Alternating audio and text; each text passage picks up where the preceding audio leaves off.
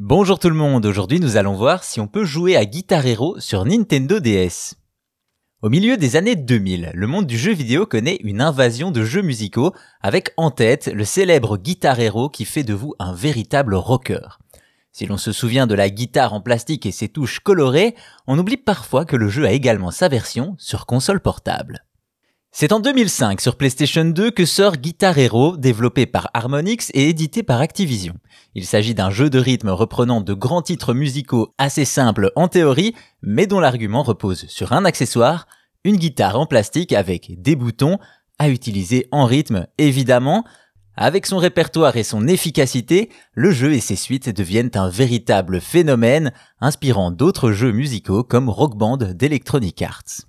Avec un tel succès, Activision ne s'arrête pas là et veut aller chercher les joueurs occasionnels.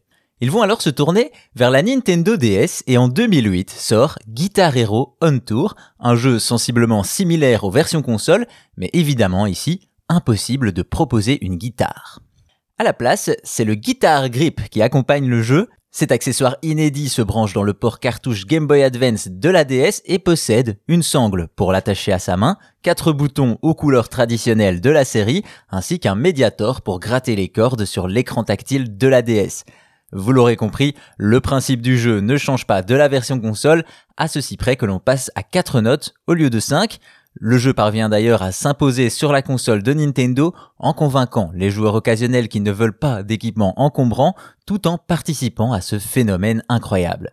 Au final, Guitar Hero est un jeu qui a marqué une génération tout entière, rendant les jeux musicaux beaucoup plus populaires en Occident, tout en transformant nos consoles en véritables instruments de musique, ou presque.